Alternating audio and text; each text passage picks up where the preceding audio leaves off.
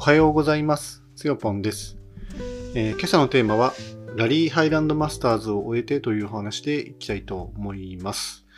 えーっと、先週末、金土日にかけてですね、えーっと、飛騨高山の、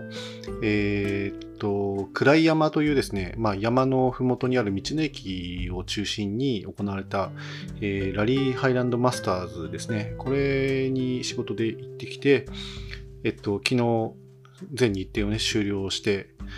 で、その後、えっと、私、あの、アドレス拠点とですね、あの、富山のね、氷見、えー、市邸だったかな？氷見市邸ってところにね、あの、行って、で、あの、翌朝を迎えて、今、この、えーラえっと、ポッドキャストをね、収録しています。えっと、まあ、とにかく疲れたんで、今日は、まあ、多分一日お休みモードで、えーあの、行こうかなと。なんか今、ちょうどね、12時、正午のね、12時になったんで、なんか、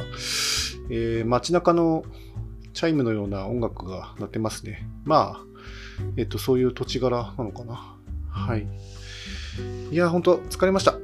えーっと、まあ、結論ちょっと今思いつかないんで、まあ、なんか喋ってたら、えー結論最後にね、言おうかなと思いますけど、まあ、3つ言いたいことがあるかなと、まあ、雑談もちょっとしようかなと思うんですけど、1番目はですね、えーと、土曜日は晴れてて、えーと、日曜日はね、土砂降りだったんですよね。で、2番目はですね、その注目の、えっとクラス、えの結果をね、お伝えしようかなと。で、3番目はですね、えっと、宿での出来事とか、いろんな雑多な話をね、してみようかなと思うんですけど、まず1番目のですね、その土曜日は晴れてて、日曜日は土砂降り。まあ、これはまあそのままなんですけど、えーっと、そうですね、日曜日じゃないわ、土曜日はですね、あの、少し、えっと、パレードなんじゃないけど、あの、スタートしてからですね、高山市内をぐるっと一周して、それからあの、えっと、競技のね、行われるステージへ向かうというコース設定になっていました。で、その倉山っていうところはですね、まあ、もちろんそのスキー場、元スキー場がね、あるモンデウス倉山というですね、まあ、元スキー場になってしまったんですけど、えっと、そこの、えっと、道の駅からですね、一旦その北の方へ、えっと、ふもとへ降りていくようなね、そういうルート設定になってまして、で、JR 高山駅の前を過ぎた後に、えっと、陣屋っていうですね、なんかゆ、まあ、割と有名な、あの、ノスタルジックな建物、旅館なんですかね、料亭なんですかね、ちょっと私行ったことないからわかんないんですけど、まあ、陣屋という場所を通過して、で、あの、本当にその古いね、古き良き街中をですね、石畳があるようなね、まあ、そういうところをこう走って、またぐるっと戻、あの、また、えっと、コースへ、戻ってくるという、まあ、そういうね、コース設定になってましたね。なので、えっと、結構なんか、あの、メディアの方のですね、写真を見せていただきましたけれども、あの、着物を着た女性とそのラリーカーが写ってたり、あの、あるいはその古き良き街並みの中を、そのラリーカーがね、あの、ゆっくり走って、で、観客の人とか、沿道の人とかも一緒に写ってるような、すごくなんかいい写真がね、たくさん撮れたみたいで、えー天候もね、恵まれてすごい良かったんじゃないかなというふうに思いますね。土曜日はね、結構秋晴れっていう感じだったんですよね。えー山の上は 結構あのー気温がね下がって、朝は本当にま6度ですね。結構寒い。6度って結構寒いですよね。日中はね、まあ、20度超えてるかなっていう感じではあったんですけど、割と暑くなる。でもやっぱり、あの、いろいろその着込んでないと寒くて、自分結構なんかモコモコで、なんか何枚も厚厚着、あの重ね着して、割となんか、えー厚着した状態でやってましたね。結構寒かったですね。あの、さ、えっと、ヘッドクォーターと呼ばれるですね、そのラリーのコントロールをする場所、えっと、中央的なまあ管理室があるんですけれども、えっと、そこにずっとね、詰めてやってたんですけれども、えっとね、結構そうですね、あの暖房がそんなに効いてるわけじゃないので、まあ、スキー場の、まあ、麓のロッジにその場所をね、いつも置くんですけど、だから割とね、寒かったかなっていう印象でしたね。で日曜日は、あのー土砂降りだったんですよね。もう朝から、まあ、てか夜からずっとなんか雨が降ってて、あのー朝もね、まあ、降ってるなっていう感じだったんですよね。なので、あのーラリーね、どうなるかなって思ってたんですけど、まあ、そんなに大きな事故もなくですね、あのまあ、そこそこ、特に午前中のループは順調に滑ってて、なん滑ってというか、あの順調にその、みんな走ってて何の問題もなかったんですけど、えー、午後のループがですね、結構、あの、道を塞ぐような、あの、事故があったりとかして、え、ー、と、割とその体ス系がね、押してしまったりとか、いろいろ発生して、あの、結構皆さんね、大変な思いをしながらラリーを運営してたという状況でしたかね。はい。というのが、まあ、え、ー、と、一つ目かな。で、二つ目のその、まあ、注目の結果なんですけれども、えっ、と、前回回か前々回かちょっと忘れましたけど、あの、ポッドキャストでその注目するクラスっていうのをね、私喋ったと思うんですけど、あれ、ちょっと少し訂正があって、注目すべきだったのは、やっぱ JN4 のチャンピオン争い。まあ、これはその予告通り、チャンピオン争いをしていたそうですね。で、JN5 もですね、実は、えー、っとですね、ドライバーズチャンピオンは決定していたらしいんですよね。えー、なんですけど、えっと、コドライバー部門、まあ、その JN5 を戦っているコドライバーのえー、チャンピオン争いっていうのが実は残っていて、でそれがそのトップの2選手で、えー、っと、そのコドライバーのチャンピオンが勝った一戦だったということで、どちらもね、なんか結構痺れる戦いをね、していたそうですね。で結果としては、その JN4 は、えっ、と、内藤選手、内藤さんっていうドライバーの方が逆転優勝をして、えっ、と、チャンピオンということになりましたね。もう JN4 はもう勝った方が、チャンピオンだということで、えっと、チャンピオン争いをする一戦だったり、すごいね、重要な、痺れる一戦だったんですけど、あの、トップのポイント、ポイントスタンディングス？でトップを走っていたその西川選手が、えー、痛恨のミスで、えー、っと、スピンをしたのかな？スピンをして、えー、っと、30秒、あの、ちょっとロスしてしまったんですね。それでなのかわかんないですけど、あの、内藤選手が、まあそこをステディにこう守って逆転えー、逆転というか、まあ、あの初日から確かトップでずっと内藤選手はね、走ってたんで、えー、っと、まあ、あの、両日、土曜日、日曜日ともに、その、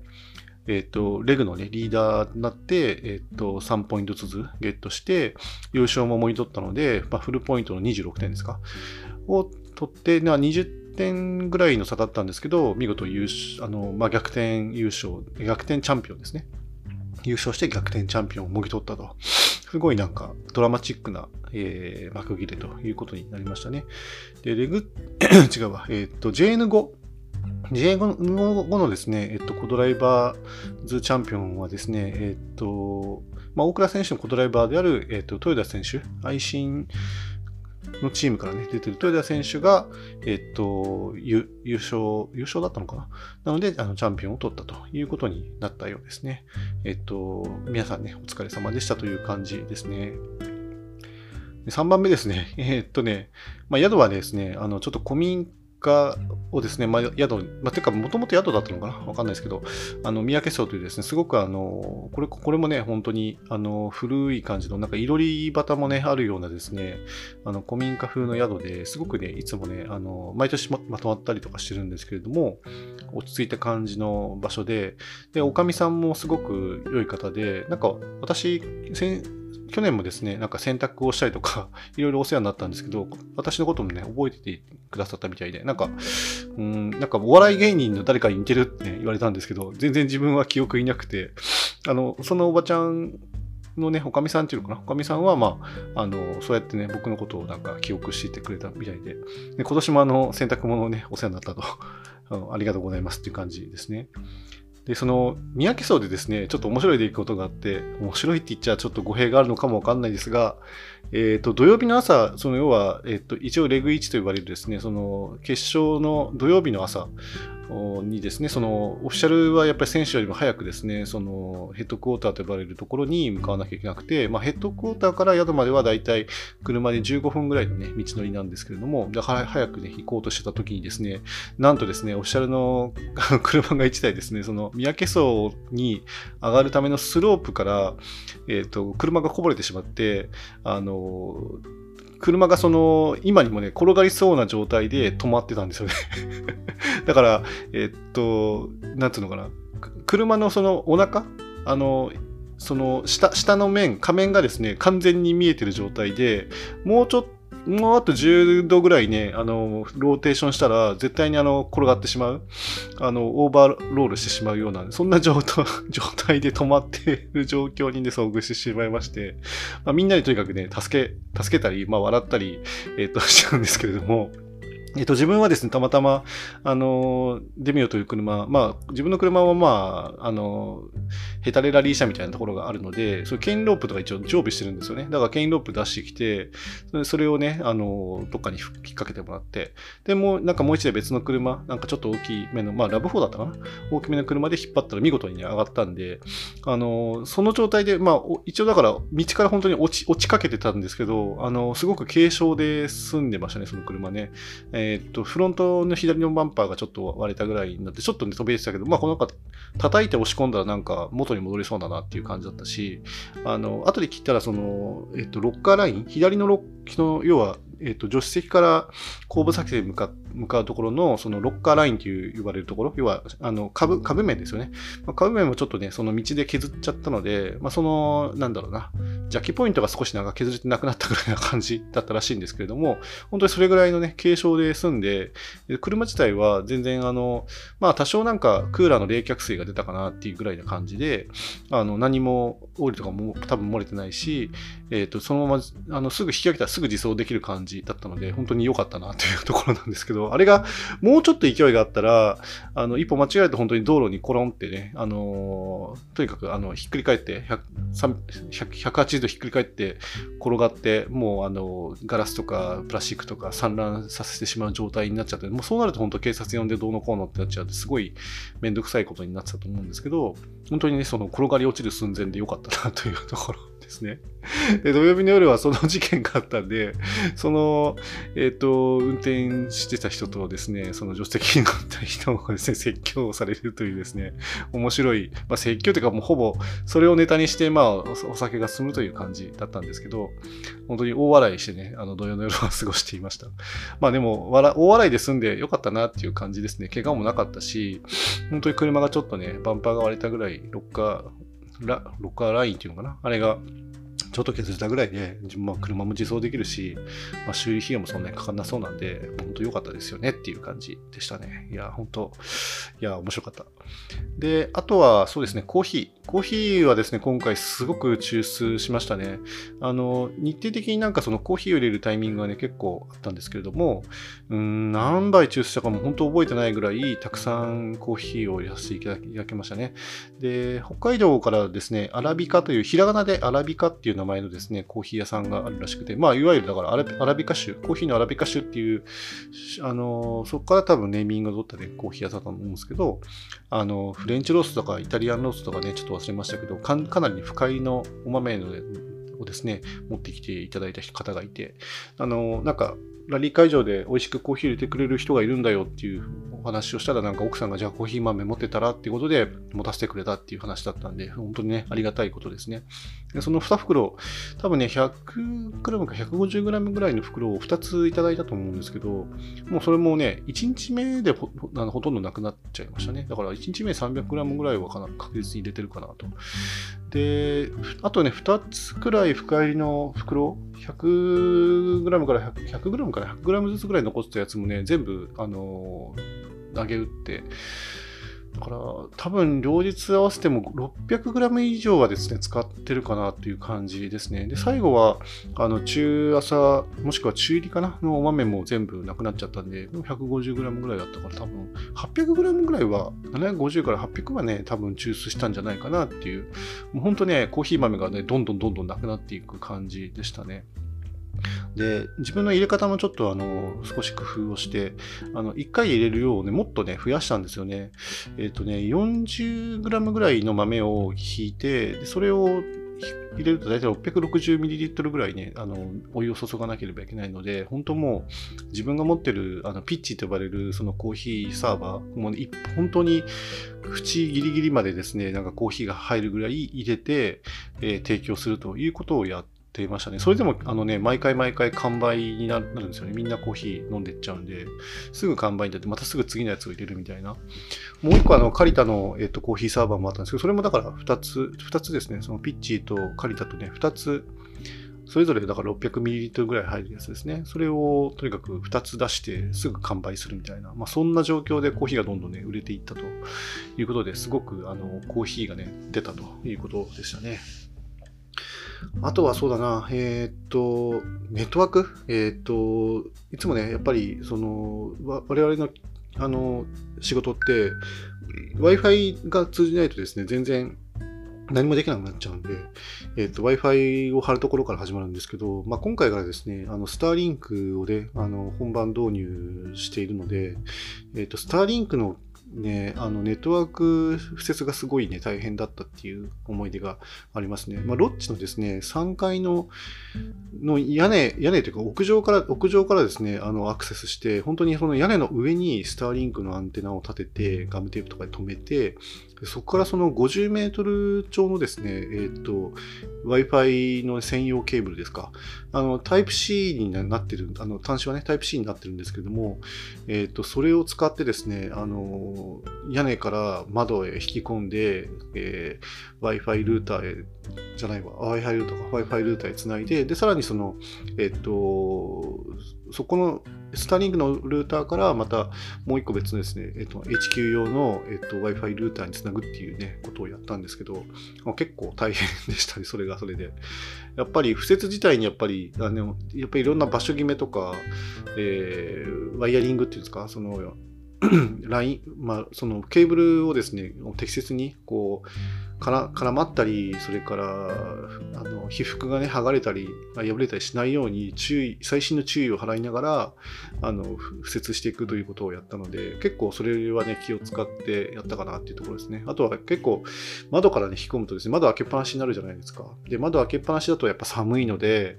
えー、ガムテープとかで、まあ、養生テープとかで目張りをして、できるだけその風がね、入ってこないようにこう工夫してね、やったりとかして、なんだかんだそういうのでね、結構時間取られたりというか、まあ工夫をね、凝らしたなっていうところがあって、まあみんな、他の、あの、そのラリーの、運営をされてる方ってみんな慣れてるのかなっていう気はするんですけれども、やっぱりそういうね、臨機応変にいろんなことをね、対応していかなければ、ね、いけないので、それがね、すごく印象的だった。あとは、そうそう、あ、コーヒーの話にちょっと戻っちゃうのかもしれないんですけど、あの、自分のね、コーヒーの電動ミルがですね、詰まっちゃって、途中でね、回んなくなっちゃったんですよね。で、あれ、よくよく、あの、ちょっとね、見たらですね、まあ、自分ちょっとコーヒー入れる係だったんで、コーヒーをね、ガンガン入れなきゃいけないってことでやってたんですけど、もう一人の方がですね、あの、いつもね、お世話になってる姉さんなんですけど、あの、彼女が、あの、もうね、あの、率先してですね、その、えーと、グラインダーをねちょっとばらしてで中身見てくれたんですけど完全にその、えーと、コーヒー豆が落ちてくるところが詰まっててでそこから落ちなくなったんで、えっとそのもうモーターもね回らなくなっちゃって止まっちゃったっていうことが原因というか分かって。で彼女が言うにはやっぱりなんか自分のコーヒー少しねなんか嫌な酸味が入ってる酸っぱい酸味がね入ってるっていうことをね以前から言ってたんですよね。どうもそれがね原因じゃないかなと。その詰まってた、えー、豆がですねその水を含んでそのちょっとブロックになったような状態で入ってたのでそれがやっぱ古くなってその味がちょっとずつこう染み出て、それでその味に、影響してたんじゃないかっていうことをおっしゃるので、いや、自分それ全然気がつかなかったんで、なんか申し訳ないなと思いつつ、すごいなと思ったんですよね。で、見事ですね、その、なんかとにかく爪楊枝とかブラシとか箸とかいろんなものをね、道具をしながら、その細い管のところをですね、こう掘っていってもらって、えっとね、全部ね、開通して、あの、だいたい99%ね、その、詰まったね、粉がね、落ちたと思われるので、それで、あの、またスムーズにね、こう出るようになったんですよね。だから良かったなと思いつつ、本当にね、感謝感謝っていう感じですね。でもちょっと、そのやっぱグラインダー、あの普段からその例えば浅入りの豆を引く時なんかはあの粉が飛び散らないようにあのスプレーするんですよね。あのサントリー天然水とかを入れたスプレーボトルがあってそれをその豆にちょっとスプレーしてから入れたりとかしてるのでその湿気がですね悪影悪さをしてあのその目詰まりに、ね、なったんじゃないかなということで結構その出てくるところって試験管ぐらいの半径直径がねあるような管だったりするんですけど、まあ、それがね詰まってしまうっていうのはやっぱりその湿気を帯びたそのコーヒー豆をあのグラインドするからじゃないのかなと思うのでちょっと今後はねしばらくあのまあ使ってからね、だいぶ時間が経ったということもあるので、静電気も減って減ったでしょうということで、あの、あんまりその、エアスプレー、あのスプレーね、せずにですね、あのグラインドしようかなっていうのをやろうかなと。あとはやっぱり定期的にやっぱりそのクリーニング、お掃除、あの、目詰まりしてないかっていうのをチェックしないといけないんだなっていうことをね、痛感しましたね。まあ、電動ミル多分あるあるなのかなと思うんですけど、あの、ハンドグラインダーの場合は、あの、目詰まりとかするのはすぐ分かっちゃうんで、あの、基本的にはまあ、あの、使い終わったら毎回清掃するわけじゃないけど、まあ、ちょっと1週間に1回ぐらいは、あの、ブラシでね、あの、拭いて、少しきれいきれいしたりとか、あとはなんかその、エアダスターみたいなものを差し込んでシュッシュする。と、その、まあ、空気の力でね、あの歯の隙間に落ちてるそのコーヒー豆のカスを、えー、吐き出したりする。っていうことをね、やってたんですけど、電動グラインダーをそこまでね、やっていなかったので、今度はもうエアダスターみたいなものもですね、車に常備して、たまにはその管のところをですね、吹いてあげるっていうことをしてあげないといけないんだなというふうに、ね、痛感しましたね。いや、本当今回はすごくね、勉強になったというのがありますね。はい。まあ、以上かな。えー、今日のところは以上にしておきたいと思います。えー、最後までお聴きくださってありがとうございました。それではまた。